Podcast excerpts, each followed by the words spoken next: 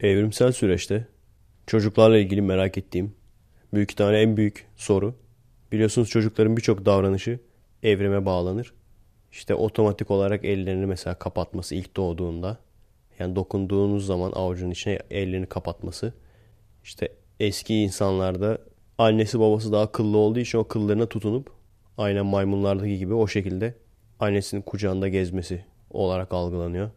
Mesela çocukların bir özelliği daha her söylediğin şeye inanması sorgulamadan. Bu da gene büyüklerin hızlı bir şekilde en önemli hayat tecrübelerini çocuklara aktarabilmesini sağlıyor. Yani o yaşta saf olmak daha iyi evrimsel olarak. Tabi bunu kötüye kullananlar maalesef var. Hatta düşünecek olursanız Noel Baba muhabbeti o kadar saçma olmasına rağmen sadece annesi veya babası söyledi diye inanıyorlar. Hatta çoğu zaman bu saflık geçmiyor işte. kendinden daha otoriter birisi bir şey söyleyince sadece o otoriter sesle konuştu veya kendinden daha yetkili bir abi söyledi diye gene ona inanma olayı var büyüklerde de yani. Bunların hepsini anlıyoruz ama anlayamadığım nokta şu. Bu çocuklar neden yemek yemiyor? Yani tam tersi olması lazım değil mi böyle çocukların yemek yemeyi çok sevmesi falan lazım değil mi? Ne oldu da biz şehirleştik bu kadar? Ve öyle bir noktaya geldik ki çocuklar yemek yemeyi reddediyor. Yani büyük ihtimalle mağara adamlarında böyle değildir yani. Ubuntu bak yemeğini yersen sana tablet alacağım. Taş tablet tabi. Bak kardeşim bitirdi ona tekerlek aldık. Bana ne ya ben ateş istiyorum. Gerçekten şu son Maymunlar Cehennemi filmini daha seyredemedim listeye koydum. Fragmanını seyrettim ama hani insanların bir şekilde maymunlara karşı zayıf düşmesi gerekiyor ya. Bir virüs salgını olmuş. O virüse karşı da işte maymunlar dayanıklıymış. O yüzden insanlar kırılmışlar sadece birkaç kişi kalmış falan. Öyle bir senaryo uydurmuşlar. Aslında çok o büyük kolaylık olmuş yani tam o sırada virüsün çıkması. Onun yerine daha mantıklı bir şey uydurabilirlerdi. Çocuklara yemek vermek için hediye bitti. iPad'leri vere vere iPad kalmadı. Oyuncak kalmadı. Öyle olunca da çocuklar yemek yemeyip açlıktan öldüler. Ve insan soyu da böylelikle tükenmiş oldu. Merhaba arkadaşlar. Nasılsınız? Keyifler nasıl?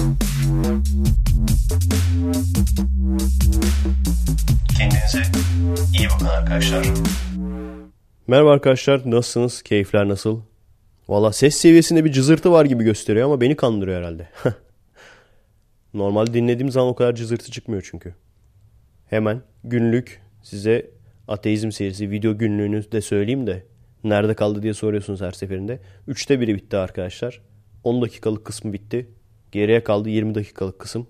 Ama bitince de bitmiş gibi olacak yani. Hani genelde şey olur ya montajı biter önce ondan sonra renklendirmesi olur ondan sonra bilmem nesi.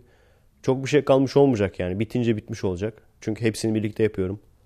Demiştim ya ikişer üçer dakikalık kısımlar halinde astronomi serisine göre aşırı yavaş ilerlemesinin sebebi o resimleri falan da videoya koyarken Sony Vegas'ı kullanmıyorum. After Effects'i kullanıyorum.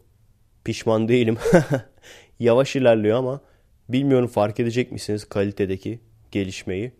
After Effects'te çünkü her şeyi yaptırmak daha uzun iş, daha zor. Öyle sürükle bırakla bitmiyor maalesef. Ama kontrol tamamen senin elinde. O yüzden nasıl bir şey hayal edersen geçişleri, resim geçişlerini bilmem neyi, animasyonları nasıl hayal edersen öyle yapabiliyorsun yani. O güzel. O yüzden pişman değilim. Biraz daha geç çıksın, güzel çıksın. Bütün mesela ilk bölüm zaten direkt ateizm, din onunla ilgili olacak.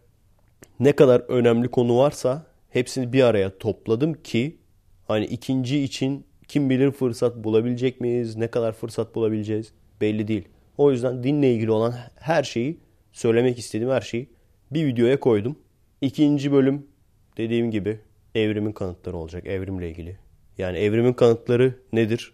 Yaratılışın kanıt olduğu iddia edilen şeyler neden kanıt değildir? Onunla ilgili olacak. Daha önce biliyorsunuz evrim serisi gibi bir şey yapmıştım. Onun daha gelişmişi olacak. Daha profesyonel versiyon olacak yani. Ondan sonra da vaktimiz olursa, fırsatımız olursa daha ufak şeyleri temizleriz. Şeyi istiyorum mesela bunları çekmesi daha kolay olur büyük ihtimalle nasıl ateist oldum. Onu anlatan bir video yapabilirim. Yani ufak ufak olacak. İlk bir iki tanesi büyük olacak. Ondan sonrakiler ufak ufak olacak. Beşer dakikalık, 7'şer dakikalık. İşte nasıl ateist oldum bir tanesi. Öbürü ateistler ahlaksız mıdır? Veya insanlar gerçekten ahlakını kitaplardan mı alıyorlar? Veya bu doğru mudur? Bununla ilgili mesela bir konu olabilir falan filan. Hani olur da araba çarpar da ölürsem veya yapacak vakit bulamazsam, yapamazsam çok bir şey kaybetmiş olmak istemiyorum. O yüzden dediğim gibi en hani önemli noktaları tek bir videoya topladım. Evet günlük No 2 canlı yayınımızı yaptık. Biliyorum gizli Efekest. Arkadaşlar şey diyor yollamayı mı unuttun? Yollamayı unutmadım. Henüz kaydetmedim. Aslında e, konu çok merak etmeyin rahat olun. Büyük ihtimalle şu an kaydetmedim diyorum ama siz bunu dinlediğiniz zaman zaten gizli Efekest'i elde etmiş olacaksınız büyük ihtimalle. Çünkü bugün Efekest'i yapacağım. Yarın tekrar Efekest'in geri kalanını yapacağım. Bunun montajı devam ederken çarşamba günü gizli Efekest'i kaydedeceğim burada. Neden evde falan yapmıyorum? Gerçekten hiç vakit kaybetmek istemiyorum. Yani 2 saatin 1 saatin hesabını yapıyorum. O sebepten dolayı. Şu an şeyi düşünüyorum hatta. Hani Efekest tanıtım filmi biraz daha birkaç kişi daha yollarsa yeterince sayımız olacak. Onu mesela ne ara montajlayacağım onu düşünüyorum. neyse bu hafta zaten gizli Efekest'le geçer. Her neyse çarşamba işte gizli Efekest'i çekeceğim. Konular falan hazır. Bu sefer bayağı dolu. Onda çarşamba akşamı direkt onda bir edit muhabbet olmadığı için çekip ve çektiğim anda direkt yükleyeceğim çarşamba. Yani büyük ihtimalle eğer Patreon üyesiniz şu anda zaten hali hazırda gizli efekti dinlediniz. Zaman kayması bak bir tane daha. İlginç bir olay olmuş. Bir seyircim yolladı. Sentetik hayat ürettiler bilim adamları diye bir haber vardı. Çoğu balon çıkıyor bu haberlerin gerçi ama gerçekten öyle ya da böyle ilginç bir durum. Biliyorsunuz insan DNA'sının kodlamasında 4 çeşit harf var. A, T, C, G diye hatırlıyorum. Bak diye hatırlıyorum diyorum. Ne kadar uzak kalmışım yani. Astronomi olsun. Bu tür ben belgesel manyağıydım yani. Wikipedia, belgesel, Google. Ben böyle şeyciler gibi kütüphaneye gitmeden artık Google'la Wikipedia ile her şeyi araştırabiliyorsun ya. Belgesel seyrederek falan. İndir indir belgeselleri seyrederdim falan böyle. Şimdi hepsinden uzak kaldık. Neyse bu dört harften farklı olarak iki tane daha harf koymuşlar. Altı harfli DNA'sı olan bir bakteri üretildiği haber vardı ama yani gerçekten böyle bir şey harbiden olsa bir de bakteri diyorlar yani. Harbiden böyle bir bakteri üretilse yer yerinde oynaması lazım. İşte yaşlanmaya çare bulunacak vesaire. Ölümsüzlük kapıda mı falan hep öyle olur ya. Bizim magazin bilim haberleri direkt bunlar. Ölümsüzlük kapıda mı? AIDS'e çare bulundu. Ama sonuç itibariyle gerçekten ilginç bir beyin fırtınası konusu. Çünkü şu anda ne olursa olsun bilinen bir gerçek var. Her canlı ölümü tadacaktır. Ve işin ilginç yanı her canlı ölümü tadacaktır biliyorsunuz. Aslında dini bir söz. Ama ölmeyeceklerine inananlar da dini kesim. Yani aslında ölüyor gibi gözükeceğiz ama aslında ölmeyeceğiz ve çok güzel bir hayata doğru akacağız düşüncesi. Bizde yok yani aslında her canlı ölümü tadacaktır diyen biziz. Her neyse büyük ihtimal onların ölüm dedikleri yani öteki dünyaya geçiş anlamında söylüyorlar. Yok olma anlamında değil. Günün birinde bu olmazsa ne olur? İlginç bir konu değil mi? Mesela evrimi yavaş yavaş kabul etmeye başladılar. İhsan eli açık diye yine dini kesimden bir hoca vardı. Şeycilerle ilgili konuşuyor. Kedicilerle, kedicilerle ilgili konuşuyor. Ona diyor işte niye bu kadar evrime taktı bu kafayı? Evrim İslam'a ters değildir. Yani benim fikrimi soracak olursanız terstir. Üç semavi dine de terstir. Zaten yanlış bir şey söyledi. Evrime karşı olanlar Katolik kilisesidir dedi. O direkt yanlış bir söz. Çünkü tam tersi. Evrime karşı olmayanlar Katolik kilisesi. Evrime karşı olanlar protestanlar. Uzun uzun anlatmıştım. Neden evrimle din, daha doğrusu semavi dinler ters. Adem ve Havva olayından tut. Yaratılış işte kaç günde yaratıldı, ilk insan ne zaman oldu hiçbiri tutmuyor. Ama tabii yani çok da üzerine tartışılacak bir konu değil. Çünkü sen farklı ayetleri, farklı hadisleri farklı şekilde yorumlarsın. Ben bunu bu şekilde yorumladım dersin. O sebepten dolayı da dinle evrim çelişmiyor dersin. Çok da yani hani birçok şey zaten soyut anlatılan. O yüzden yani çok da somut bir şekilde evet çelişiyor da denemez. O yüzden onu tartışmaya gerek yok. Zaten demiştim. Şu an sadece kediciler değil, evrime karşı olanlar. Benim bildiğim nurcular da evrime karşı. Birkaç tane nurcu gençle hatta nurcuların önde gelenlerinden yani gençlerin onların gençlik grupları falan var ya önde gelenlerinden. Onlarla konuşmuştum. Karşılar onlar da. Onlar mesela şeye karşı değil. Dinozorlara. Onları kabul ediyorlar. Dünyanın birkaç milyar yıllık olmasını kabul ediyorlar. İşte 6 gün derken ona orada aslında başka bir şey diyordu falan. Hani o kafadalar şu anda. Ama sonuç itibariyle toparlayacak olursak daha önce de demiştim kesin olan bir şey var. Birkaç sene sonra belki 10 sene sonra belki 20 sene sonra görürüz ama yani ömrümüz yeter. Dini kesimin tamamı evrimi kabul edecek ve hepsi de diyecek ki bizde vardı zaten. Bunu biliyorum. He onu diyordum. Ölüme çare bulundu diyelim. Çok nettir hani her canlı ölümü tadacaktır ifadesi. Büyük ihtimalle ona da şey derler. Yani ölümsüz olan insan bile sonuçta bir noktada ölür. Bir milyar sene sonra bile olsa değil mi? Dünya patlar ölür yani. Doğru. Bilgisayar bile değil mi? Makine bile bozuluyor yani gün geliyor. 500 sene, 1000 sene gitse bile değil mi? Ölümsüzlük nasıl olabilir? Esas işin ilginç kısmı o. Ne yollarla olabilir? Bence ölümsüzlük bir anlamda veya öteki anlamda bulunacak. Ömrüm yeter mi? Onu bilmiyorum. He, bulunduğu zaman herkese uygulayacaklar mı? Büyük ihtimalle uygulamayacaklar. Sadece önemli insanlara yapacaklar. Neler olabilir? Bir sürü şekilde olabilir ölümsüzlük. Mesela yaşlanma genini bulup bunu bir şekilde ters çevirmeyi başarırlarsa ki ciddi ciddi rejenerasyon özelliği var zaten insanların. Bunu kullanıp gene böyle farelerle deneyler yap. Ulan zaten insanlığı fareler kurtaracak ha. Gene farelerle deney yapmışlar böyle. Fareleri karınlarından mı bağlamışlar, dikmişler, bir şeyler yapmışlar. Yaşlı olanın gençleştiğini görmüşler falan. Yani öyle ya da böyle yaşlanmayı gün gelecek durduracaklar. Yaşlanmanın genini bularak. Çünkü yaşlanmamız çok mantıklı değil. Mantıksız bir şey. İkincisi aynen Wolverine gibi felaket rejenerasyon yeteneği. Bu da çok imkansız değil. Böyle rejenerasyon yeteneği olan hayvanlar var. Kolunu kesiyorsun tekrar çıkıyor kolu. Bu ikisini zaten koyarsan ilk etapta ölümsüzlük olmasa bile direkt 200-300 sene yaşar insanlar abi. Dünya liderimiz Allah başımızdan eksik etmesin. Güzel olmaz mı? 500 sene mesela başımızda. 500 sene Cumhurbaşkanı.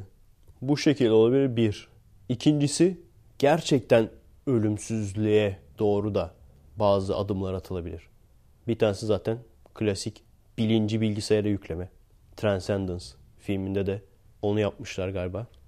Onu da fragmanını gördüm, onu da listeye koydum. Bu da size ikinci tartışma konusu. Bir adamın bilincini olduğu gibi başka bir yere kopyalarsan bu ölümsüzlük sayılır mı sayılmaz mı? Bana soracak olursanız sayılmaz. Çünkü benim bilincimi başkasına kopyala. Bir insana veya bir robota veya bir bilgisayara. Diyelim ki hadi insan olsun.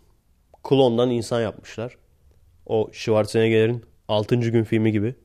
Ve mesela beni uyutuyorlar. Bilincimi aktarıyorlar. Sonra aynı anda uyanıyoruz. Kimin gerçek Efe olduğunu bile anlayamayız. İkisi de çünkü kendisini gerçek Efe sanıyor. Uyudum ve uyandım sanıyor yani. Biraz işte o 6. günde onunla ilgiliydi. Benim çektiğim 6 gün filmi değil yanlış olmasın. Schwarzenegger'in filmi. Bu ölümsüzlük sayılmaz bence. Çünkü ben her halükarda öleceğim. Ve o kopyaladığım adama yazık yani. Ölmüş birinin gölgesi olacaksın çünkü. Yani o kişi olmayacaksın ki. Eve gitsen annem baban annesi ayrılacaksan ama aslında başka birisine sarılıyorlar. Kendi çocukları öldü yani. Ne işe yarar? Yani işte bilim adamlarını falan kopyalamaya yarar. Çok önemli. Kilit insanları kopyalamaya yarar. Başka da bir işe yaramaz. O ölümsüzlük değil. Ama şöyle bir şey. Bu da üçüncü tartışma konusu. Üçüncü beyin fırtınası olsun. Benim vücut olarak öleceğim. Vücudumla ilgili bir hastalığım var. Ve kurtuluşum yok. Benim bu sefer bilincimi kopyalamak yerine beynimi komple çıkartsalar. Diyelim ki tıp o kadar gelişti. Beynimi komple çıkartıyorlar. Ve ya başka bir atıyorum klonlanmış canlının içine koyuyorlar o beyni. Veyahut bir robotun içine koyuyorlar. Bir makinenin içine koyuyorlar. Robocop diyelim. Şimdi canlı mıyım? Bence canlıyım. Çünkü insanın kendisi, bilinci beyindir. Beyni al, başka bir insanın, tipi benzemesi de olur. Başka bir insanın içine koy, o gene sensin. Veya beyni al, bir makinenin içine koy. O makine aynı şekilde görebilsin, duyabilsin, hissedebilsin, düşünebilsin. Zaten düşünecek olan sensin zaten. O gene sensin. Sen ölmüş sayılmazsın yani. Sadece kabuğunu değiştirmiş olursun. Bence. Bununla ilgili de bir film vardı tabii. o filmin adını hatırlamıyorum ama çok küçüktüm. Beyin naklini buluyorlar işte. Bir tane kadın kafasını çarpıyor. Beyin kanamasından mı ne gidiyor? Başka bir kadın da arabanın altında kalıyor. Onun da beyni sağlam. Bunlar diyorlar ki bizim bir prototip beyin naklimiz vardı hadi yapalım bakalım olacak falan. Yapıyorlar oluyor. Öyle bir filmdi. Bayağı eskiydi ama yani 80'lerin filmi. Başka bir olay. Gene bir seyircim paylaştı. Abi dedi bunlar dalga mı geçiyorlar? Ciddi bir öyle mi sanıyorlar yoksa dalga mı geçiyorlar falan? Yoksa Ruslar mı bunları kekledi falan? Birisi yazmış. Rus bilim adamları. Gene öyle dini sitelerden bir tanesinde. Biliyorsunuz o tür bir site ise kesin doğrudur. Rus bilim adamları işte lav katmanına doğru kazı yaparlarken sıcağı lavlara yaklaştıkça çığlık sesleri duymaya başlamışlar. Ondan sonra işte çığlık sesini duyunca da hepsi baya baya uzun yazmış böyle. Hepsi işte toparlandılar gittiler işlerini bıraktılar bilmem ne. Bu komik bir olay tabi. Sanıyorum büyük ihtimalle sıfırdan kafadan uydurmadı bunu bizimkiler. Benzer bir şehir efsanesi hatırlıyorum yabancılardan. Neden bunu buraya getirdim bu olayı? Doğru değil inanmayın. Yok doğru doğru şaka yapıyorum arkadaşlar. Gerçekten lavların içinde ölen ruhlar cehennem yerin altında. Neden buraya getirdim bu konuyu? Çünkü gene fazla konuşulmayan bir olay. Semavi dinlere göre fiziksel olarak yerin 7 kat altında cehennem olduğu sanılıyordu. Yani sadece dünyanın düz olması değil, dünyanın bir de alt tabakası gerçekten 7 kat altında cehennem olduğu sanılıyordu. Sanıyorum ayet olarak yok. Ayet olarak hatırlamıyorum. Varsa da hatırlamıyorum yani. Hadislerde olması lazım. Biliyorsunuz bizimkilerin birçoğu zaten postmodern dinci arkadaşlar. Hadisleri de kabul etmiyor. O yüzden onlar muaf. Yerin yedi kat üstünde de cennet olduğu düşünülüyor. Biz de işte arasındayız. O şekilde düşünürsen tabii gerçekten fiziksel olarak yerin altında böyle işte çığlık atan bağıran insanların olması doğal. Gene başka bir seyircim. Sürekli seyircinin bir şeyler atıyorlar gördüğünüz gibi. Beni dünyadan haberdar ediyorlar. Bu sütü seven kamyoncular Jolly tatil turuna reklam filmi çekmişler. Tabi isim reklam filmi değil. Şey olarak paylaşılmış. Normal filmlerden daha güzel olmuş falan diye başlık o. Başka bir sitede gördüm yani paylaşan site başlığını o şekilde koymuş. Yani birincisi reklam filmi zaten reklam filmleri nedense bizim normal filmlere göre çekimi daha kaliteli. İkincisi de o kadar da her neyse ben yine böyle Türk filmlerine daha iyi olmuş falan deyince gerçekten böyle abartı bir şey bekliyordum. Her neyse seyircim sordu işte. Sen de böyle Türkiye'ye gelip böyle bir iş yapmak istemez misin? Reklam alma, virallanma. Hayır istemem. Üzülüyorum arkadaşlar hala da beni tanımıyorsunuz. O noktayı çoktan geçtik. Viralcilik, reklamcılık, işte Cheetos reklamı, dondurma reklamı bilmem ne. Tatil turu reklamı. O noktayı çoktan geçtik. Hatta dalga geçiyorlar işte. Adam ucuzuna gidiyor falan. Ucuzuna gidince başına her şey geliyor. Vallahi biz biz ucuzuna gideriz. Başıma gelsin yani. O 500 dolar fazladan uçak parası veremem yani. Bir kişi için 500 dolar fazladan uçak parası veremem. Verememi geçtim. İnsanlara da bunu da söyleyemem yani. 500 dolar veya 500 TL fazladan verin. Bu adamlar götürsün sizi. Yani bir yola girdim. O girdiğim yolda doğru çıktı. Patreon'dan şu anda insanlar o kadar üye oluyorlar. Yani resmen var mı başka abi? Yani para vererek yayın dinliyor insanlar yani. Böyle bir noktaya gelmeyi başardım. Gerçekten çok zor. Ben düşünemezdim bile yani böyle bir şey olacağını. İnsanlar gönüllü olarak paralı seyrediyor yani. Zorunlu olmadığı halde bir de yani. Şimdi bu noktaya geldikten sonra bu insanların emekleriyle ekipman alıp, alet edevat alıp ondan sonra da reklam filmi mi çekeceğim? Tatil turlarına reklam filmi mi çekeceğim? Hiç sanmıyorum abi. Yapacağım en fazla kendi videolarımı belki sponsor. Hani başta böyle sponsor bilmem ne markası falan. Veya sonda. Ama onun haricinde lütfen tekrar böyle bir şey teklif etmeyin. Çünkü bir, bir sürü kişi aynı şeyi söylüyor. Abi sen de yapsana. Yapmayacağım abi. Yapmayacağım. Yapmayacağım abi. Şey falan diyorlar işte. Abi ekipman toplayana kadar ondan sonra film çekersin. Gerçekten gerek yok arkadaşlar. Şu anda ona vereceğim emekle dediğim gibi ben bir yol seçtim.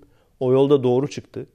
Şu anda ben millete reklam çekeceğime para alıp kendi istediğim belgesel türü veya bilim kurgu kısa film türü veya insanların güleceği komedi türü kısa filmler çeksem daha çok çevrim genişletip belki daha çok para kazanırım. Yani benim böyle şeylere ihtiyacım yok. Yani medyanın birçoğu iki yüzlerin elinde. Ben onların hepsine alayına gider yaptım yani. Hepsine burada laf sokmuşluğum vardır birçoğuna. Yanlış gördüğüm kim varsa laf sokmuşluğum vardır. Niye? Çünkü korkum yok. Niye? Çünkü aman bu adamlarla iş yapamam. Aman işte bu adamlarla iş yapıyorum. Beni şovlara çıkartıyorlar şovmenler falan. Böyle bir korkum yok yani. Bunun karşılığında da beni seven, seyreden arkadaşlarım da hardcore seyrediyor. Döve döve arkadaşlarını seyrettiriyorlar falan. Dediğim gibi bir yola girdim. O yolda doğru yol çıktı yani. Seyircilerime güvendim. Bu güvende boşa çıkmadı. Bir de adblock daha az kullansanız süper olacak. YouTube gelir de ayrı bir gelir. O şu anda 50 dolar falan geliyor. Çok bir şey gelmiyor. Sabit hatta yani. En aşağı 3-4 aydır sabit 50 dolar geliyor. Onları hiç ellemiyorum, biriktiriyorum. Şey yapıyorum. Bana işte çizim yapan, illüstrasyon yapan arkadaşlara yolluyorum. O, işe yarıyor yani. Zaten Türk hesabı olduğu için Türk PayPal'i Türkiye'den Türkiye'ye yollaması da kolay oluyor. Yani başka şekilde yardımcı olamıyorsanız ve yardımcı olmak da istiyorsanız Adblocks'u seyredebilirsiniz. O da gene bana iş yapan arkadaşlara en azından hak ettikleri bir iki bir şey verme şansım oluyor onun sayesinde. Ha onu diyordum. Yani işte bu filmlerden çok iyi olmuş veya işte böyle film görmeden artık bu kelimeleri bu kadar abartı kullanmayın arkadaşlar. Bu sözleri, bu cümleleri. Bu kadar boş laf olarak kullanmayın yani. Bizim Türklerde Panzehir diye bir film var. Bir ara fragmanını görmüştüm. Şimdi işte Türk filmlerine tek tek böyle bakacağım. Özellikle arkadaşlarla falan bir araya gelebilirsek haftada en azından bir tane böyle Türk filmi seyretme seansı. Ya abilerle film olur ya ona vakit olmazsa Efekesler'de bahsederim. Haftada bir tane seyretmek istiyorum. Neden? Hepsinin hatalarına bakmak istiyorum. Ne hatalar yapmışlar. O yüzden özellikle iyi denilen filmlere bakmak istiyorum. Ki o hataları ben de yapmayayım yani. Veya çok iyi bir yanı varsa o iyi yanını göreyim. O sebepten dolayı işte Amerika'ya gitmeden önce onu listeye koymuştuk abi bir ara bunu seyretseydik falan. Seyredemedik sonra arkadaşlarla. Panzehir filmini. Ekşi'de baktım. Millet neler yazmış böyle. Uf muhteşem film. Ama herkes böyle. Türkiye'nin en iyi aksiyon filmi nokta. Böyle net yazılar yani. Türk filmlerinde bir mihenk taşı falan. Lan dedim ne oluyor? Adamlar Terminator 2 mi çekti dedim. Batman Dark Knight mı çekti dedim. Ne oldu falan. Gerçekten kıskandım biliyor musunuz? Ben öyle bir puşt bir adamım yani. Ben kıskanç bir puştum. Niye kıskanıyorum abi? Biri benden önce iyi aksiyon veya bilim kurgu çekmesin. ben kendim çekebilecek miyim? O günleri görecek miyiz bilmiyorum ama benden önce çekmesinler abi. Kıskanırım yani. Ya benimsin ya toprağın yani. ben de filmcilik konusunda çomarım böyle. o yüzden kıskandım. Allah dedim. Ben de önce çekmişler lanet olsun falan. Gerçi mesela şeyi falan görmüştüm Nefesi. Ondan sonra Yandım Ali falan. Çok güzel filmler. Onları kıskanmadım yani. Helal olsun dedim. Zaten ikisi de bizim kafamızda filmler. Yandım Ali'de Atatürk var zaten. Nefes de zaten terör örgütüyle ilgili olduğu için ikisi de bizim kafada film. Belki de o yüzden kıskanmadım onları. Tüh ya falan dedim böyle. Çünkü biliyorum mafya filmi falan. Hesaplaşma filmi falan. Dedim acaba adamlar John Wick mi çekmişler? Biri de yazmış biliyor musun? Ben onu düşünüyordum adam da yazmış. Ondan sonra birkaç entry sonra. Türklerin John Wick'i falan oha. Böyle bir moralsiz moralsiz bir açtım. Abi çok da fazla yorum yapmayacağım. YouTube'dan açın seyredin yani.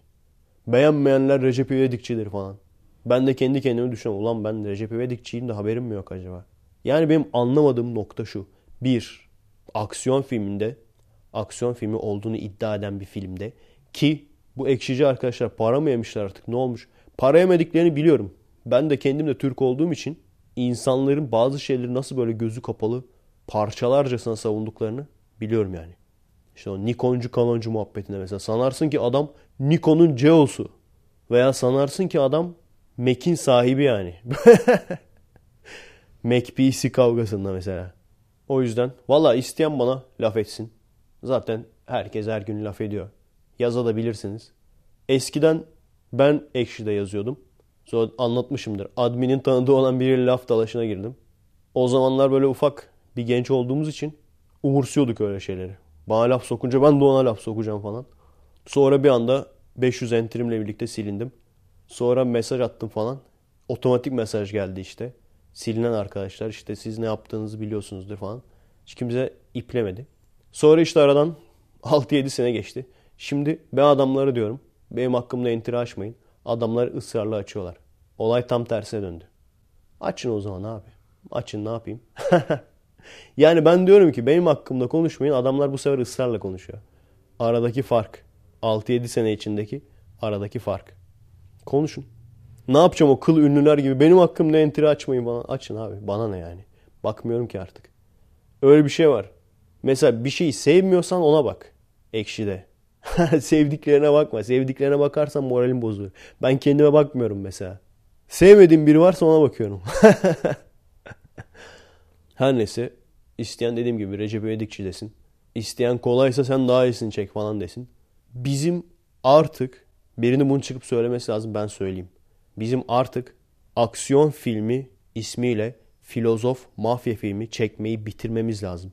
Kurtlar Vadisi diyorduk. Şimdi Enter Kurtlar Vadisi çıktı. Yani sürekli işte mafya toplantılarında insanların birbirine bakıp da felsefe yapıp şiir okuyup hayku anlatıp destan dillendi türkü yakmaları gerçekten böyle mi oluyor yani mafya toplantıları? Bence şu anda artık böyle oluyordur biliyor musunuz arkadaşlar? Çünkü o kadar çok Kurtlar Vadisi dizisi oynadı ki. Hani şeyler öyledir ya. Sevgililer falan dramatik kavga eder böyle. Çünkü biz televizyonlardan, filmlerden hep görüyoruz. Sevgililer dramatik kavga ederler falan böyle. Arkası böyle huşt döner böyle.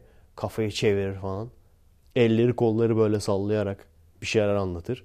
Şimdi görüyoruz sevgililer de öyle kavga etmeye başladı artık. Dramatik kavga ediyorlar.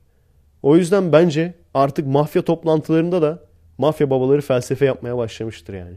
Dur lan mafya toplantısı var. Getir lan şu sözlüğü falan diye böyle. Ne yapıyorsun abi? Nietzsche okuyorum abi. Mafya toplantısı var. Ondan sonra bunu artık bırakmalıyız bir. Aksiyon filmi dendiği zaman insanların şu konuşma sahneleri geçsin artık diye beklememesi lazım. Bunu yapıyorsa bir hata vardır. İki. Aksiyon filmi dediğin zaman ellerini kirletmen lazım. bak cinnet geçireceğim bak. Aksiyon filmi dediğin zaman ellerini kirletmen lazım. Ha, Hollywood'da yapmıyor dersen onlar da yanlış yapıyor. Bir 80'lerdeki 90'lardaki gibi doğru düzgün çekemiyorlar artık. CGI'yi basıyorlar. Var ama tek tük var. Bir mesela yeni Hızlı ve Öfkeli serisi mesela benim hoşuma gitti baya. Tek tük var yani. Silahların bile oyuncak olduğu, oyuncak silahların üstüne bariz bir şekilde Action Essentials'dan Muzzle Flash basıldığı, bir arabayı bile parçalamayıp üstüne gene After Effects'te kurşun izleri falan konduğu.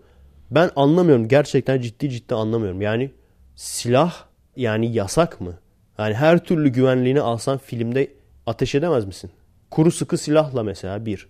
İkincisi de onu yapıyorlar. Yabancı filmlerde yapıyorlar. Bizde de yapıyorlardı galiba. Gerçek silahla mesela arabayı tarayamaz mısın? Hadi o belki yasaktı bilmiyorum. Ben deneyeceğim ama yani. Deneyeceğim izin almaya çalışacağım. Orada ben de size söylerim. Ama en azından kuru sıkıyla çalışabiliyor olman lazım. Yani arka sokaklara laf ediyorduk. E adamlar her bölüm bir minibüs patlatıyorlar.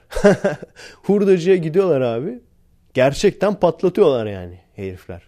Hatta bazen hatta bazen konuyla da alakasız yani. Öyle bir silahlı çatışma var. Silahlı çatışma var. Konuyla tamamen alakasız bir tanesi alıyor el bombasını orada minibüsün içine koyuyor. Sırf patlasın abi patlasın da şöyle bir şenlik olsun diye. Her boku After Effects ile yaparsan elini hiç kirletmezsen dövüş sahnelerini sürekli her adımı keserek sıfır koreografiyle veya minimum koreografiyle yaparsan yani şöyle bir şey olmamalı. Gavur gençlerinin, yabancıların, gençlerin YouTube'da çektiği en son mesela bir tane seyrettim. Müthiş yapmış herifler ya. Bu şeyi demiyorum. Street Fighter Legacy'yi demiyorum. Onu zaten bir seyredin. Street Fighter Legacy olsun. Street Fighter Assassin's Fist olsun. Onu zaten seyredin. Bir tane şey yapmışlar. Scorpion vs. Noob Saibot. YouTube'a yazarsanız çıkar direkt. Yani Gavur'un YouTube'cusunun yaptığı film aksiyon olarak, prodüksiyon olarak bizimkinden daha iyi olmamalı. O işte fatality'yi falan birebir yapmışlar yani. Scorpion'un fatality'si var. Ortadan ikiye kesiyor. Ondan sonra kafayı kesiyor. Kafa uçarken bir de kafayı düzlemesine kesiyor. Beyni açılıyor falan. Adamlar almışlar prostetik kafa bilmem ne. O yeşil spandex anlatmış mıydım size? Almak istiyorum dedim. Burada öyle öyle bir olay var. Yani komple dar bir kıyafet. Yeşil yemyeşil yani. Onu giyiyorsun. Ondan sonra mesela atıyorum orada mesela şey yapmışlar. Uçan kafa. Uçan kafayı o spandex'te adam tutuyor havada yani. Sanki böyle havada yavaş yavaş dönüyormuş gibi oluyor falan. Bunları falan uğraşmışlar yani yapmışlar. Yaratıcılık kullanmışlar. Bizde hala da ana kahraman dümdüz yürüyor. 5 kişi 10 kişi ateş ediyor. Bu adamlara hiçbir şey olmuyor. Tek bir filmden bahsetmiyorum. Bizim bir sürü aksiyon dizimiz. Hadi onlar dizi yani. Hani onları fazla ciddiye de almazsın. Nasıl bir mihenk taşı abi? Tıpa tıp aynısı. Kurtlar Vadisi'nin biraz daha atarlı sözlü olan yani. Yani Türk sineması attan ata atlayan Cüneyt Arkın gördü. Kral çıplak kusura bakmayın. Yani benim kızdığım nokta bu işte. Artık filmcilerin içinde kimse elini kirletmek istemiyor. Kimse değil de birçok kişi diyeyim yani. Elini kirletmek istemiyor adamlar. Zaten kanlar tabii ki de CGI. Kanlar tabii ki de bilgisayar. Araba patlaması tabii ki de Action Essentials. Yani ben şey düşmanı değilim bak. CGI düşmanı veya ne bileyim Action Essentials düşmanı değilim. Ama şöyle bir durum var. Siz bilgisayar efekti koyarsanız gerçek, mesela gerçek prostetik veya o squib denen olay var ya basıyorsun patlıyor böyle. Sanki hani tabancayla vurmuşsun gibi. Onlardan kullanmışlar bir iki tane gerçi. Hepsinde olmasa da birkaç kişi de kullanmışlar. Bunları kullanmadığınız zaman işte sahte kan yerine bilgisayarda kan koymaya çalıştığınız zaman gerçekçi olmuyor. Ve sen onun sahte olduğunu anlıyorsun. O zaman biz niye seyrediyoruz bu aksiyonu? Yani aksiyon filmi dediğin zaman birisi daha böyle adam prof bir sinemaları falan filmleri eleştiren bir adam. işi o yani. O da gene aynısını söylemiş. Biraz da gerçekçilik olması lazım. İstediği kadar robot filmi olsun, uzay filmi olsun. Mantıklı olmazsa eğer bir noktadan sonra sen bilirsin ki o adama hiçbir şey olmayacak. Sıfır adrenalinle seyredersen o zaman o aksiyon filmi değildir. Tam tersi olması lazım aslında. İnanılmaz kırılgan bir adam olacak. Öyle olunca sen de adamın başına bir şey gelecek diye hop oturup hop kalkacaksın yani. Yani bunların hiçbirisini uygulamıyoruz. İşte o, o e, eleman da söylüyordu. Gerçekten zor çekilmiş sahneler. Evet. Zor çekilmiş sahneler olacak ki sen onu göreceksin. Bir Jackie Chan filmi gibi. Bizim Tom Cruise mesela Tom Cruise. O da mesela kendisi yapıyor. Zor sahnelerde dublör kullanmıyor. Öyle olunca da tabii ki filmciler adamı tercih ediyor. Yoksa o manyağı kim alır abi? Scientology bilmem ne. Bir ara kariyeri bitti diyorlardı ama herkes alıyor. Neden? Çünkü adam hem kendisi Tom Cruise hem de şeylerden korkmuyor. Atlamaktan, zıplamaktan, yuvarlanmaktan korkmuyor. Öyle olunca yönetmenin işi acayip kolaylaşıyor. Çünkü öteki türlü dublör ara. Ondan sonra dublörün işte bu adam olmadığı belli olmasın diye nasıl bir açıdan çekeriz bilmem ne onları düşün 10 saat. Şey de öyle mesela. Keanu Reeves. O da öyle mesela John Wick'te. Adam bayağı üstad. Neciydi ya o? Yani hareketlerine baktım. Ya Aikido ya Jujutsu. Biliyor yani adam. Brad Pitt desen o da mesela Troy filminde. Truva filminde. Müthiş dövüş sahneleri çıkarttılar abi. O Erik Bana'ya karşı. Yani dediğim gibi isteyen istediği kadar atarlansın bana. Ben gene söylüyorum. Artık aksiyon filmi diye filozof filmi göstermeyi bırakın. 1,5 milyon TL harcamışlar filme. 900 bin TL gelirleri olmuş anca. Ekşi'de de işte diyorlar siz anca gidin Recep İvedik seyredin bilmem ne. Yani bu bundan bir şeylerin öğrenilmesi lazım. Bana bir buçuk milyon TL ver ben köprüden atlarım lan. ver bana bir buçuk TL şuradan köprüden atlayayım aşağıya. Bungee ipiyle ama. Yok paraşütle paraşütle. Öğretsin biri bana. Paraşütle atlarım bak. Evet bu sefer zaman çabuk geçmiş arkadaşlar. Mesai vaktim geldi. Saat 2 oldu. Yarına görüşürüz. Eyvallah.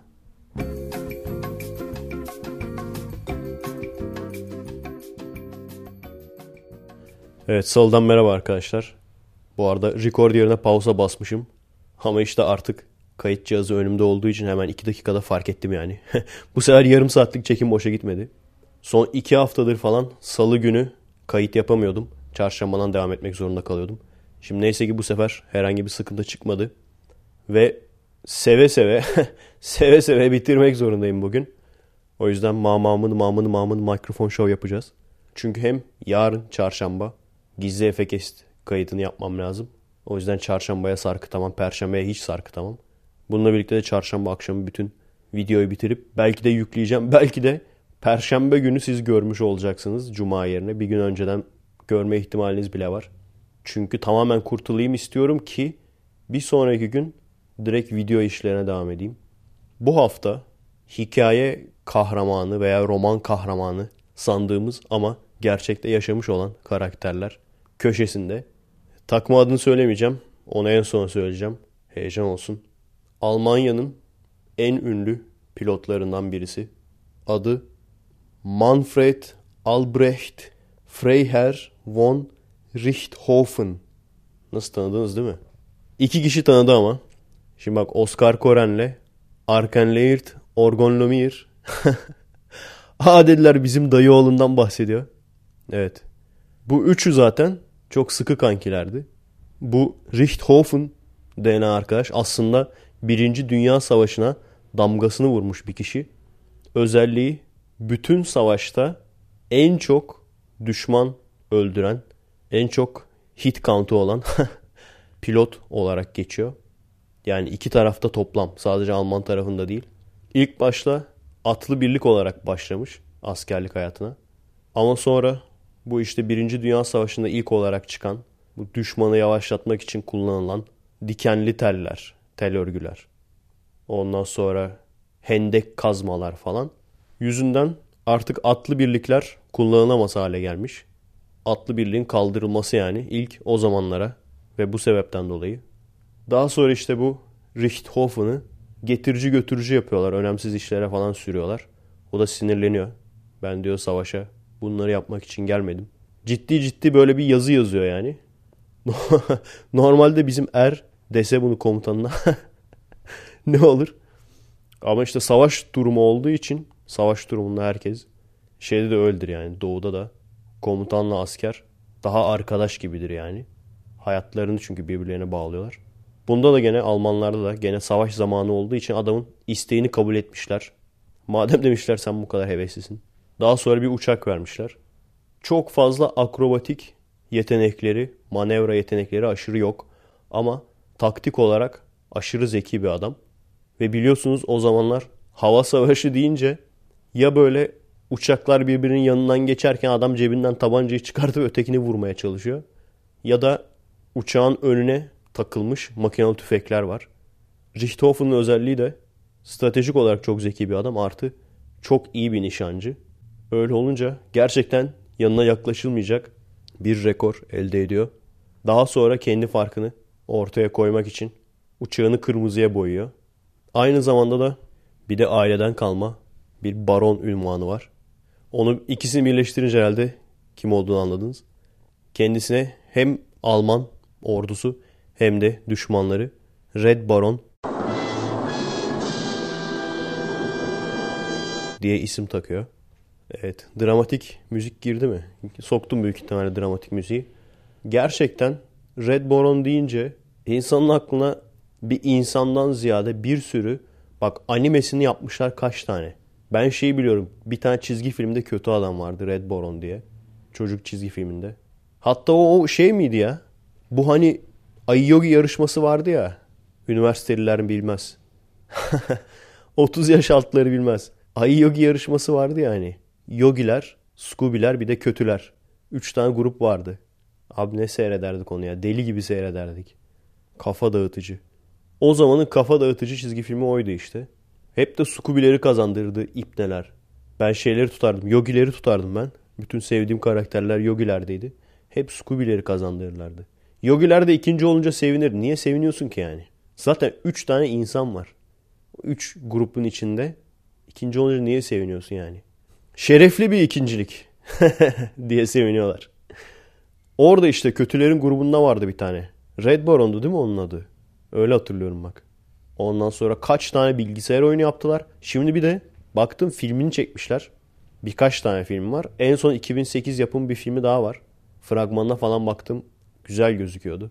Ona da bakabilirsiniz. Sonuç itibariyle Red Baron Bu arada mesela birkaç tane rekor kırmış uçak modeline de gene Red Baron demişler. Red Baron projesi var. Amerika ordusunun hava kombatı geliştirme, taktik geliştirme projelerinden bir tanesi. Yani sonuç itibariyle çok adını duyduğumuz kişi buymuş. 80 tane düşman öldürmüş. Bir Alman pilotu. Birinci Dünya Savaşı'nda yaşamış. Ve en sonunda da onu bir uçak savarla vuruyorlar. Adam yaralanıyor. Gene de düşmüyor ama.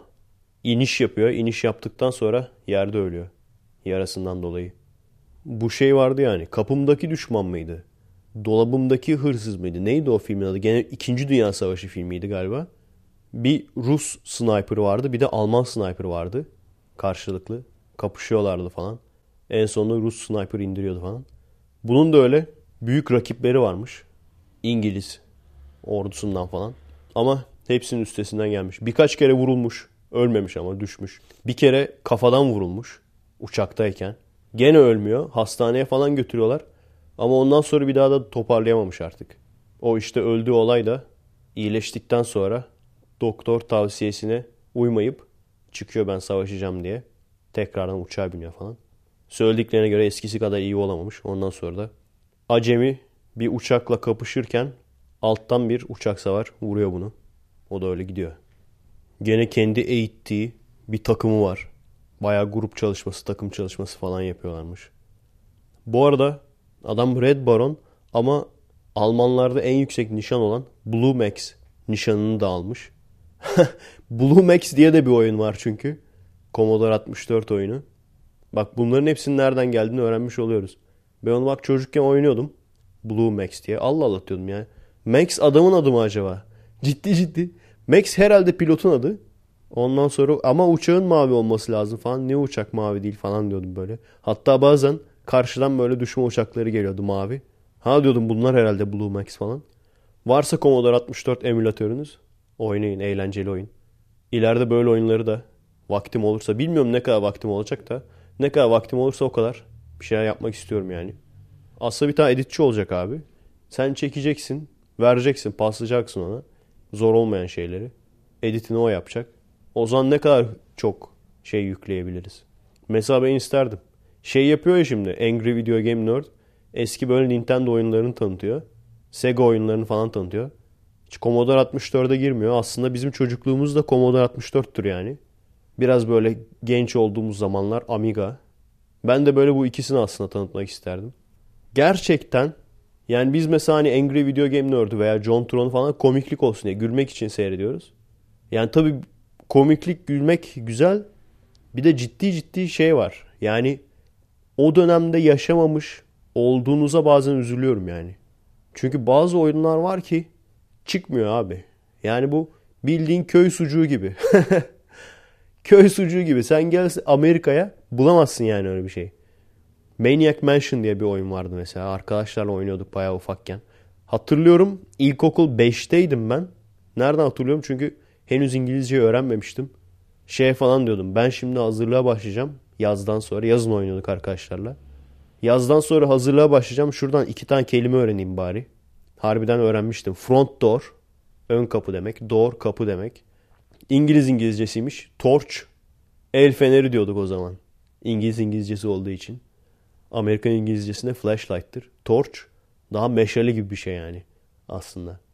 Ondan sonra pick up mesela pick up al demek. Yerden al demek mesela. Maniac manyak demek. Güzel yanı şuydu oyunun.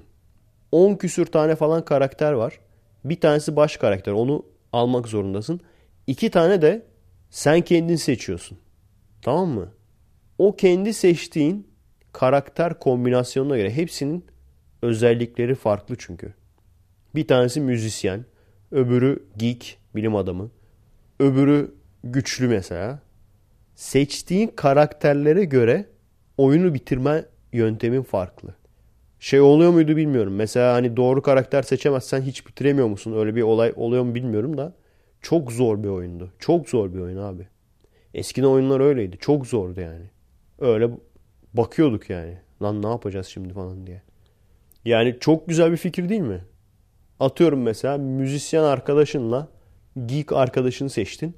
İşte bir tanesi piyano çalıyor, bir şeyler yapıyor, kaset dolduruyor piyano çalarken. Ondan sonra o kaseti bir yere yolluyor falan. Öbür nerd arkadaşın gidiyor mesela yaratıkla konuşabiliyor. Konuşup onu kafalayabiliyor. Yani bir sürü farklı oyunu bitirme yolu vardı. Ondan sonra Maniac Mansion 2 çıktı. Maniac Mansion 2'nin grafikleri bayağı çizgi film gibiydi yani. O daha da zordu ama. Onda galiba seçme şansın yoktu. Birden 3 tane karakteri seçiyordun zorunlu. O iyice zordu ya. Onda böyle bir tanesi geleceğe gidiyordu. Bir tanesi geçmişe gidiyordu. Bir tanesi de şimdiki zamanda aynı evdeler. Yani aynı mekandalar farklı zamanlardalar. Ondan sonra zaman makinesinden işte birbirine bir şeyler yollayabiliyorsun falan. O böyle eski zamandan bir şeyler yapıyordu. Geleceğe yolluyordu mesela. Gelecekteki adam o aleti kullanarak gelecekten bir şeyler yapıyordu. Şimdiki zamana yolluyordu falan. Böyle manyak manyak işler. Benjamin Franklin falan görüyordun. Arada da böyle oyun tanıtımı yapmak isterim. Abilerle oyun. Vaktimiz olmasa bile en azından bu şekilde. Lemmings 2 gene. Benim kesinlikle oynadığım en iyi zeka oyunudur. Lemmings 2. PC versiyonu çok iyi değildi. Amiga emülatörünüz varsa WinUAE ile. Çünkü WinUAE'nin özelliği save falan da yapabiliyorsun. Save'siz çünkü oynayamazsın o oyunu. Eğer harbiden oynayacaksanız yani olay şey 50 tane falan özellik var. Senin lemminglerin bir yerden bir yere gitmeye çalışıyorlar. O 50 özellikten sana her bölümde bir 8 tanesini falan veriyor. Onları kullanarak lemmingleri finish'e ulaştırmaya çalışıyorsun ama çok zor yani. İşte basit şeyler var. Zıplayan lemming vesaire. Daha zor şeyler var. İşte yukarıya lazerle ateş eden. Alt çapraza doğru kazıcı, bilmem ne, scooper, twister, bilmem ne. Tam da hatırlamıyorum şimdi. Onları işte kullanıp çıkışa ulaşman lazım. Gerçekten müthiş bir zeka oyunuydu. 12 tane dünya vardı. İşte gizemli karanlık dünya, sirk dünyası bilmem ne. Buzullar tabii klasiktir. Ya şu an öyle var mı mesela değişik değişik dünyalarda geçen oyunlar? Eskiden ne güzeldi ya. Mesela öyle olduğu zaman bir buzul klasiktir. Hepsinde buzul vardır yani. Super Frown'dan tut. Arabian Nights'ına bilmem nesine kadar. Arabian Nights mesela eşek gibi zor bir oyundu. Yani abi biraz insan insanlık ya. O yüzden işte şey vardı. Biz kartuş takardık. Kartuş takıp orada save state olayı vardır ya. Bir yere gelirsin durumunu save yaparsın. Onu falan yapardık en azından. Çünkü eskiden öyleydi yani oyunlar abi. 5 canım mı var? 3 canım mı var? Sen istersen saatlerce oynamış ol. 6-7 saat oynamış ol. Sonda mesela bir boss'a geldin. Bir bölümlerden bir tanesinde yani yatıyorum. 7. bölümde bir boss'a geldin. O boss'u nasıl öldüreceğini çözemedin. Boss seni öldürdü en baştan. Bu kadar acımasız oyunlar yani. Bu kadar da acımasız oldu. Ondan sonra niye bizim nesil psikopat oldu? Sebep bu yani. Çok acımasız abi. Lost Vikings vardı mesela. Lost Vikings 1. 2 de güzeldir. Ama biri ben daha çok seviyordum. Gene mesela hani Lost Vikings olduğu zaman doğmamışsınız. Üzülüyorum size yani. Şöyle bir şey var. Şimdi arkadaşları gençlere gösteriyorum çünkü. Böyle biraz çizgi film grafikleri falan illa 8 boyutlu olsun istiyorlar. Hologram gibi olsun böyle. içinde olsun. Kokusunu alalım. Kesmiyor yani öyle çizgi film grafikleri. Veya işte düşük bit grafikler. Lost Vikings mesela. Gençliğimi yiyen oyunlardan bir tanesi. Bilmiyorum benim yaşımda olanlar bunu düşünüyor muydu zamanında. Ben hep bunu düşünüyordum. Gün gelecek işte bilgisayar oyun teknolojisi ilerleyecek. Bu oyunların çok böyle geniş kapsamlılarını bulacağız. Aslında müthiş konsepti olan oyunlar vardı. Moonstone'u tanıtmıştım size hatırlıyor musunuz? Ama mesela çok az yer var gidilecek. Çok az yaratık var. Çok az silah var. Aynı konsepti iyice genişletip müthiş bir oyun yapabilirsin. Yani kesinlikle Amiga oyunları bir başkaydı yani. Commodore 64 oyunları da hani çocukluğumu hatırlattığı için bana ah canım Ahmet style yani. hani bazı müzikleri dinlersin. Gençliği hatırlarsın. O da Commodore 64'te öyle bir şey yani. O gençliğimi hatırlattığım için hoşuma gidiyor. Ama Amiga oyunları gerçekten eğlenceliydi yani. Sensible turnuvası. Sensible bak herkes bilir. Lothar Matthäus diye bir oyun vardı. O klasik Alman oyuncu var ya Lothar Matthäus. Onun oyunu vardı Amiga'da. Onu biz çok severdik. Hem karakterler biraz daha büyüktü. Bir de o zamanlar devrim niteliği taşıyan bir özellik vardı. İki kişi aynı takımda olabiliyordun. O bir devrimdi yani. Kullanımlar falan çok basitti. Kendi takımını yapabiliyordun. Eğlenceliydi yani. Dün yeni bir podcast serisine başlamıştım. I Doubt It diye. Skeptiklerin yaptığı. İstiyorsanız bakın. Çok fazla sarmadı. Genelde güncel olayları falan anlatıyorlar. Hani Amerikalıysanız belki daha ilginizi çekebilir. Ama gene de orada bir olayı anlattılar. Sonra baktım gerçekten adam dalga konusu olmuş. Reza Aslan'ı biliyor musunuz? Sanıyorum Amerika'da yaşıyor. Adamın özelliği şey. Hani bizde vardır ya böyle. Televizyonlara falan çıkar. CERN deneyini yorumlamak için felsefe profesörü canlı yayınımızda. O işte o ilk baş önemli değil. Felsefe, filozof falan. Profesörü canlı yayında. Sonra CERN deneyinde olanları ona sorarlar falan. Nasıl yorumluyorsunuz falan. Adam Amerika'ya gitmiş. O vardır. Ondan sonra işte şeyler falan vardır böyle. İşte mucize matematiksel sistem bulurlar falan böyle. Oradan onu toplayınca ondan ötekini toplayınca mucize sistem çıkıyor ama bazıları uymuyor. Onlar zaten Kureş kabilesi eklemiştir kesin falan. Dalga geçince adamlar şey yapar. Kitap çıkartır gösterir. Bak bak ben kitap yazdım falan. Süleyman Ateş'i tanıyorum ben. Bu Reza Aslan denen abi de bunların hepsinin en büyük versiyonu. Adam bir videolarından compilation yapmışlar işte. Sürekli şey diyor. Benim diyor dört tane PhD'm var falan diyor böyle. Ondan sonra gene tekrar söylüyorum falan. Ben teoloji konusunda profesörüm. Bağırıyor falan böyle adam. Baya uzun ama bir compilation yapmışlar yani. Adam sürekli onu söylüyor. Ondan sonra başka konu. Ben o konuda da profesörüm. Şimdi adamlar tabii Amerikalılar dalga malzemesi yapmış bunu. Burada tabii öyle bir şey demeye çalışırsan dalga malzemesi. Ama işte Orta Doğu kafası o. Benim elimde kağıt var. Bak ne diyor uzman. Çoğu kişiyle tartıştığım için genelde olay şeye bağlanır ya. Ben Arapça biliyorum. Veya işte ben Arapça konusunda uzmanım. Uzmanlığım var. Yani şu söylediğin lafı 10 saniye düşünür müsün? Çünkü senin hani mesela 30 tane Kur'an tefsiri var. Sen bir tanesisin. Diğer 29'unun yanlış olduğunu söylüyorsun. Ve biz soru sorduğumuz zaman bize diyorsun ki benim Arapçam var çok iyi. Veya işte benim Arapçada uzmanlığım var. E diğer 29 kişinin yok mu Arapçada uzmanlığı? Ben bu konu hakkında kitap yazdım. E senin şarlatan dediğin adamlar 10 tane kitap yazdı.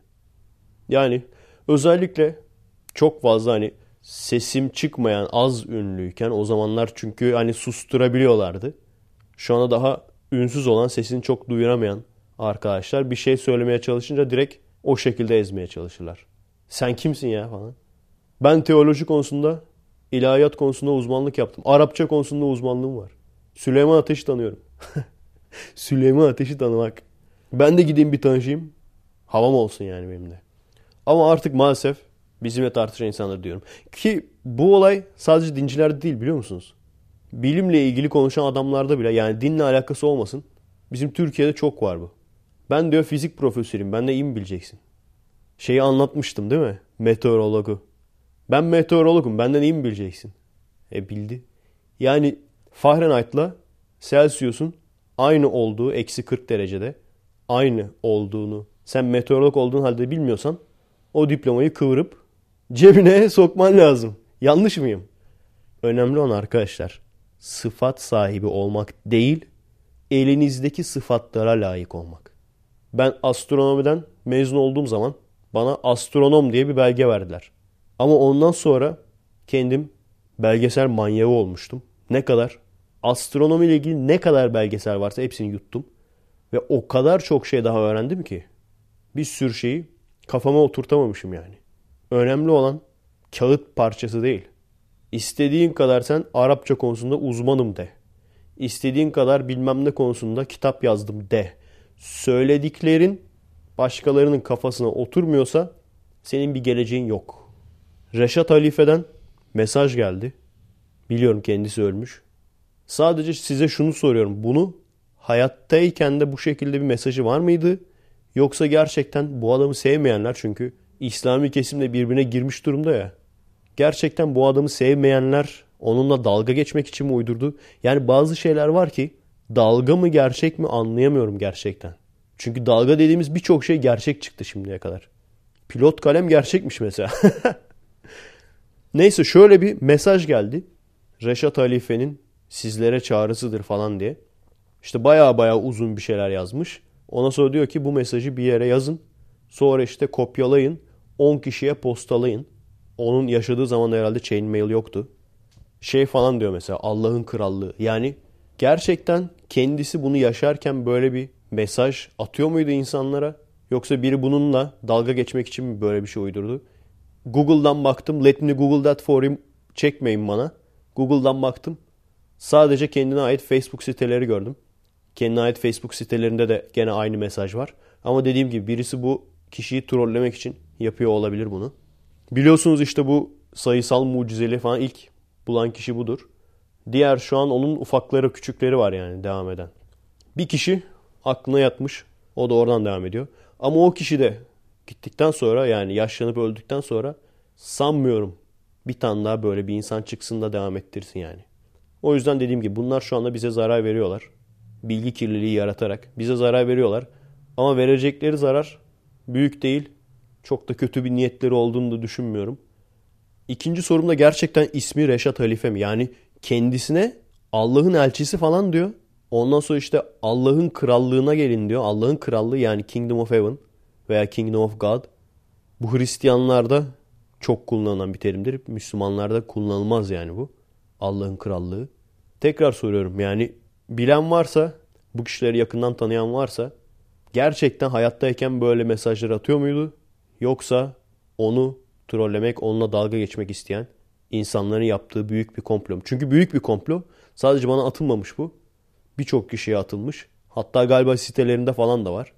Nedir ne değildir. Çünkü gerçekten doğruysa çok acayip şeyler var. Çok acayip şeyler yazıyor. Kendisine Allah'ın elçisi falan demekten tut. Bunu işte kopyalayın, postalayın. Postalamazsınız başınıza iş mi gelir diyor. Ne diyordu? Öyle çok acayip şeyler var yani. Bilgisi olan beni bilinçlendirirse sevinirim. Evet.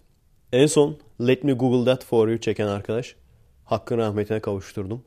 Haklı haksız tartışma tartışmama bu çok önemli değil. Özellikle arkadaşım değilsen kıllık yapma. Ben etrafında o kıl insan istemiyorum. Çünkü gerçek hayatta zaten ben bu insanlardan kaçıyorum arkadaşlar yapmayın. Yani ben gerçek hayatta asosyal biri olarak ünlü olana kadar asosyal biri olarak tanındıysam gene şey diyecekler. Efe Aydalı kendi ünlü sanıyor. Valla şu anki arkadaşlarım neredeyse tamamı tamamına yakın yani yakın arkadaşlarımın tamamına yakını buluşmalara gelmiş ve oradan tanıştığımız insanlar olduğu için çocukluk arkadaşım veya Aikido'dan arkadaşlarım da var tabi ama bunun belki 10 katı kadar buluşmalardan tanıştığımız arkadaşlar. O yüzden evet ünlü olduktan sonra asosyalliği bırakıp sosyal bir insan oldum. Bu da bir gerçek. Onu diyorum arkadaşlar ben bunlardan yani gerçek hayatta kaça kaça asosyal oldum yani. Şeyler vardır ya böyle. Hani bir göt arkadaş demiştim. Bir de aşırı yorucu arkadaşlar vardır. Ki bazen hem göt arkadaş hem yorucu arkadaş olur. Onlar hiç çekilmez. Şey yapar abi.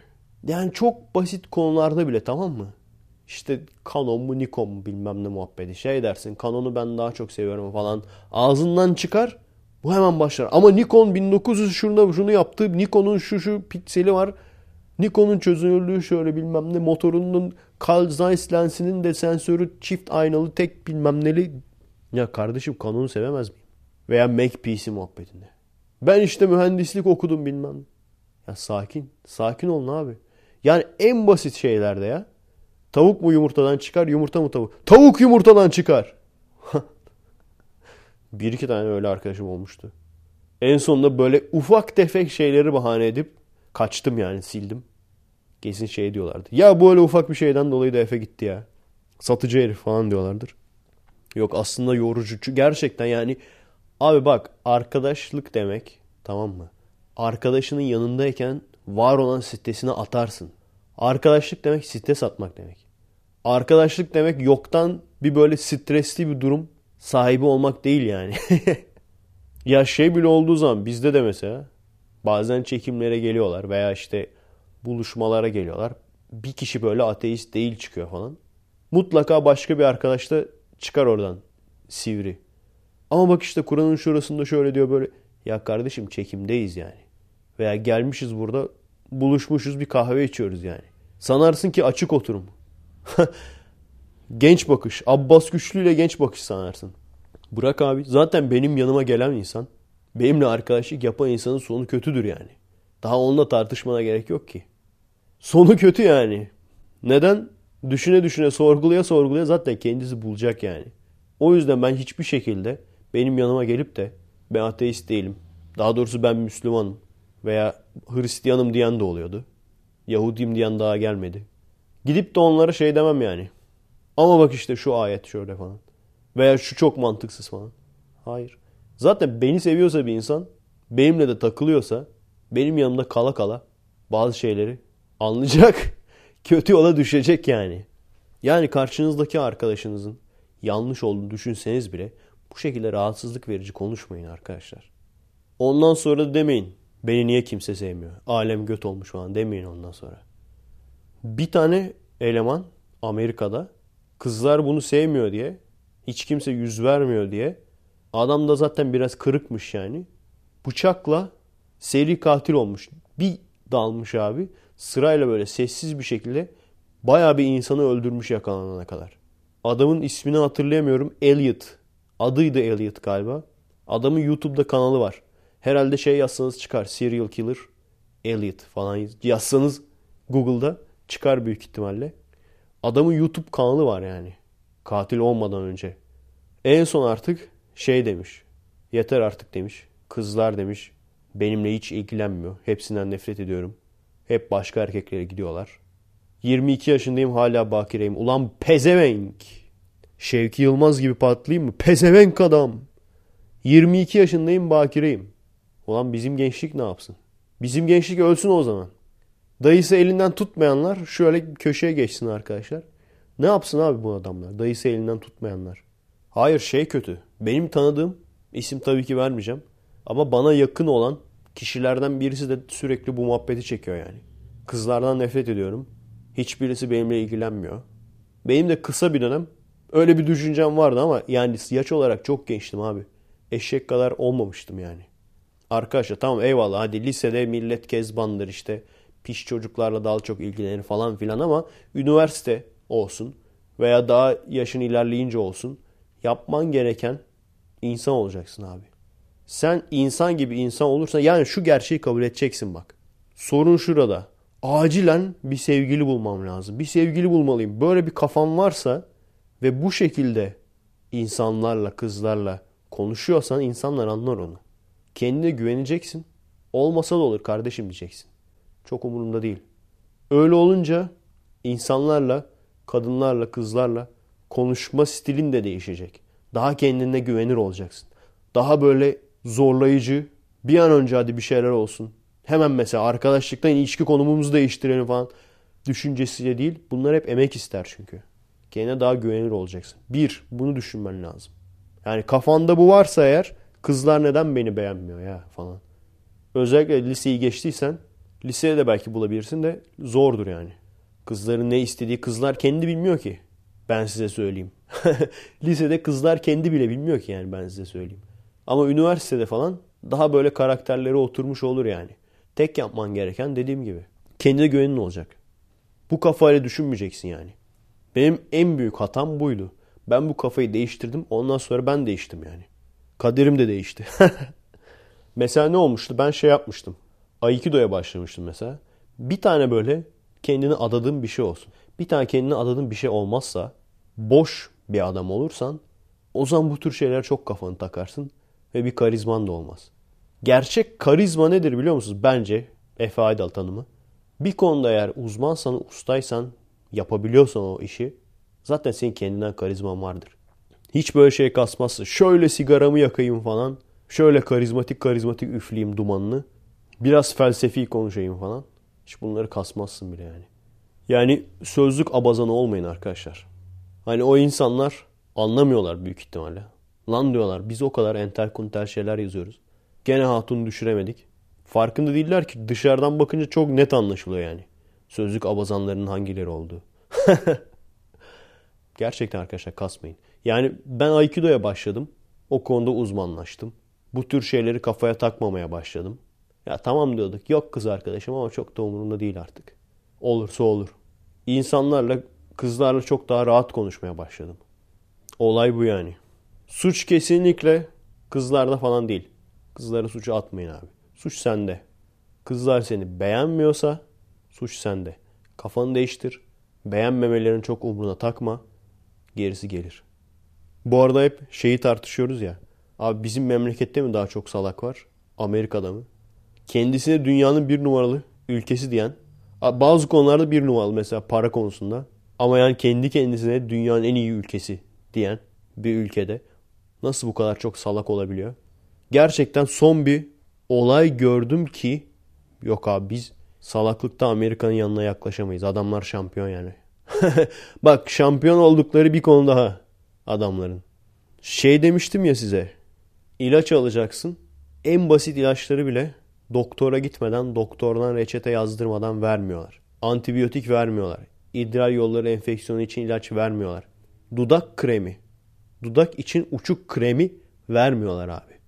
Doktora gideceksin, doktordan reçete yazdıracaksın, reçeteyle alacaksın falan. Neyse bunları demiştim ya. Bir de şey olayı var. Reçetesiz bölüm var. Büyük mesela marketlerde Walmart olsun, Safeway olsun. Genelde çoğunda var. Eczane bölümü var. Eczane bölümünde de işte bir böyle eczacılar var 3 tane falan. Onların da arkalarında ilaçlar. Bir de normal raflarda senin görebileceğin, alabileceğin ilaçlar var. Onlara da over the counter ilaçlar deniyor. İşte ne oluyor genelde? Vitamin, magnezyum bilmem ne. Abi ne gördüm biliyor musun? Homeopati bölümü. Bunu daha önceden size söylemiş miydim? Söylemediysem söylemiş olayım. Söylediysem bir daha söylemiş olayım abi. Homeopati bölümü var adamlarda. Şarlatanlık olduğu kanıtlanmış bir olayın. Yani plasebo'dan daha beter bir şey homeopati. Farkı hani plasebo bazı hastalıkları özellikle hastalık hastasına yakın olan hastalıkları iyileştirebileceğini düşünürken homeopati direkt bütün hastalıkları bu şekilde iyileştirebileceğini düşünüyor. Neydi onların mantığı ya? Daha böyle zaten yazıyor kutuların üstünde de yazıyor. %100 doğal hiçbir katkı maddesi yok. Yok tabii içinde hiçbir şey yok ki. Katkı maddesi tabii ki yok. Var diyen yok zaten. Sorun orada zaten. İçinde bir şey olması lazım. Adamların mantığı şeydi. Bu ilaçları verdiğin zaman vücutta kendini tedavi etme mekanizması mı varmış? Dokusu mu varmış? Bir şeyi varmış böyle. Kendini tedavi etme sistemi. O ilacı gördüğü zaman hani o ilacın içinde gerçekten mesela mikrop öldürücü olmasa bile sadece görüntü olarak, tat olarak, şekil olarak benziyorsa vücut onu görüyormuş. Ondan sonra kendini iyileştirme sistemi harekete geçiyormuş. Kendini iyileştiriyormuş. Bunun sıkış olduğu seneler önce kanıtlanmış bir şey. Adamların homeopati diye özel reyonu var. Bitti. Amerika is the champion. Şampiyon abi adamlar. adamlar şampiyon. Bizde Faruk Eczanesi.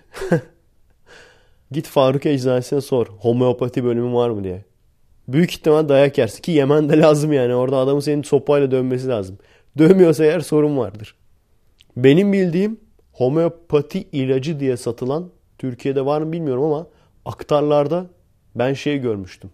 Homeopati uzmanı diye çıkıyor böyle televizyonda. Onların böyle vardır ya kocaman LCD televizyonları vardır. Orada sürekli kendi reklamları döner falan. Orada görmüştüm işte. Homeopati uzmanı diyor ki falan. Bilmem ne bilmem ne bitkisi çok işe yarar falan. Hani ben bir tek öyle aktarlarda gördüm yani. Eczanede adamı döverler yani. Bana homeopati ilacı var deyince. Faruk Eczanesi'ne ne ünlü oluyor. Ben şey yapmıştım bir kere. Cem Yılmaz'a mesaj atmıştım abi. Google konumu. Üşenmedim Faruk Eczanesi'ni arattırdım. Google Maps'te. İstanbul'da çıktı. Adama yolladım. Abi buyur diye. Yalnız ne kadar ünlü olmuştur lan o. Faruk Eczanesi. İnanılmaz ünlü olmuştur lan. Adam resmen şeyi kazandı ha. Sayısal lotoyu kazandı yani adam. Milli piyango çıktı adama yani. Şeye vitrine yazıyorlar. O Faruk Eczanesi biziz. Cem Yılmaz tabi ansız satayım adam 3 senede 4 senede bir stand-up çıkarttığı için adamın söylediği 1 saatlik 2 saatlik program 4-5 sene ağızdan ağıza dolaşıyor. Bir de sürekli aynı şeyleri dinliyoruz ya. Döndürüp döndürüp. O şey mesela bir tane kebapçı varmış. Sürekli şapur şupur öpüyormuş Cem Yılmaz'ı. O falan şimdi yazmıştır şeye vitrine. Cem Yılmaz'ı şapur şupur öpen kebapçı biziz. İçeride fotoğraf var böyle Cem Yılmaz'ı öperlerken. Ondan sonra kakabüs varmış bir tane. O kakabüs biziz. Ben de biraz ünlü olayım. Benim de böyle muhabbetini yaptıklarım konuşulur. Şey oluyor ha. Mesela canlı yayına Oscar Koren geliyor. Hemen diyorlar aa abi Oscar Koren sen misin Bayan Kest geldi. Ya işte hep kaçırdınız. Başka kim vardı? Ha Götland. Götland geldi. Ona dediler aa Götland sen misin falan diye. Evet son bir konuda mesaimi geçirdim. Benim öğrenciler buçukta geliyor. Ben iki buçuğa kadar hazırlık yapıyorum. Önceden yapmıştım hazırlığı zaten. O yüzden hırs yaptım. Bugün bitirmem lazım. Ne kadar konu varsa bugün konuşacağım. Ki geri kalmayalım gene program olarak. Chappie diye film geliyormuş. İlk başta bir reviewcu gene aynı reviewcu abi. Filmi çok beğenmedim falan dedi. Yani şey dediler. Neil Blomkamp'ın bu arada. Trailer'ı görseniz, fragmanı görseniz dibiniz düşer zaten. Müthiş bir film gibi gözüküyor. Ama konu çok içi boş dedi yani ve Chappie robotmuş bu arada. İlk işte kendi benliği, kendi bilinci olan robotmuş. Gerçekten daha sonra yorumlara baktım. Robocop'la kısa devrenin çakması yani ikisini birleştirip çakmasını yapmışlar gibi. Robotun görüntüsü zaten gene bir animedenmiş galiba. Ben şeyi hatırlıyorum. Bu Neil Blomkamp'ın District 9'ını biliyorsunuzdur. Müthiş bir film yani ki çektiği hala da en iyi film. Yani bir yönetmenin çektiği en iyi film ilk filmse gerçekten büyük sıkıntı yani. Neyse o District 9'dan önce biliyorsunuz Alive in Joburg diye bir kısa filmi var. Direkt o District 9'ın şeyi. Kısa film versiyonu yani. Oradan zaten çok etkilenmişler. Bu arada o eleman da Neil Blomkamp'te Vancouver Film Okulu'ndan mezun. Çok etkilenmişler. Ve direkt sanırım Peter Jackson'dı. Yapımcılığını falan üstlenmişler böyle. Gel demişler. Buna böyle bir uzun metraj çek. Adam kısa filmciyken bak tak diye uzun metraj filmci oluyor. Ve adamın çektiği film de District 9 gibi müthiş bir film yani. Öyle tırto film değil yani. Ondan sonra Elysium'u çekiyor. Ortalama bir film. Şimdi de Chappie'yi çekmiş. Ha onu diyordum işte. İlk bir tane kısa filmi var. Yani bu Alive in Joburg'dan da önce daha da kısa bir film. Hatırladığım kadarıyla oradaki polis aynen tip olarak Chappie'ydi. Kulaklar mulaklar böyle uzun gremlin gibi. Sanıyorum onun bu sefer uzun metrajını yapmış. Filmin tanımını görünce gene kıskandım abi. Bak sadece Türkleri kıskanmıyorum görüyorsunuz. Hollywood'u bile kıskanıyorum artık. Çünkü ulan dedim benim öyle bir konum vardı ya lanet olsun falan. Ama sonradan konuyu tamamen şey yapınca, dinleyince ve fragmana da bakınca yok farklı. Gerçekten bu orijinal bir konu değil yani. Short Circuit diye bir film vardı. Vaktiniz olursa seyredin. Aynen o da. Bilinci olan bir robot yapıyor. O robot da ölmek istemiyor. Ölümü falan anlıyor böyle. Sonra ölmemeye çalışıyor falan. Neyse. Benim de kafamda, hayalimde böyle robotlu, robotlarla ilgili bir kısa film fikri var. Nasıl yapacağız bilmiyorum. 3D ile yapamayız büyük ihtimalle. Çünkü bayağı hareketli kamera falan istiyorum. Yani bizi aşar. Şey de yapamayız. Kukla olarak da yapamayız. O da bizi aşar. Büyük ihtimalle suit yapacağız. Yani o işte cosplay etkinliklerinde falan böyle War Machine, Iron Man falan suitleri yapan elemanlarla konuşacağız büyük ihtimalle. Şu anda kafamda o var yani.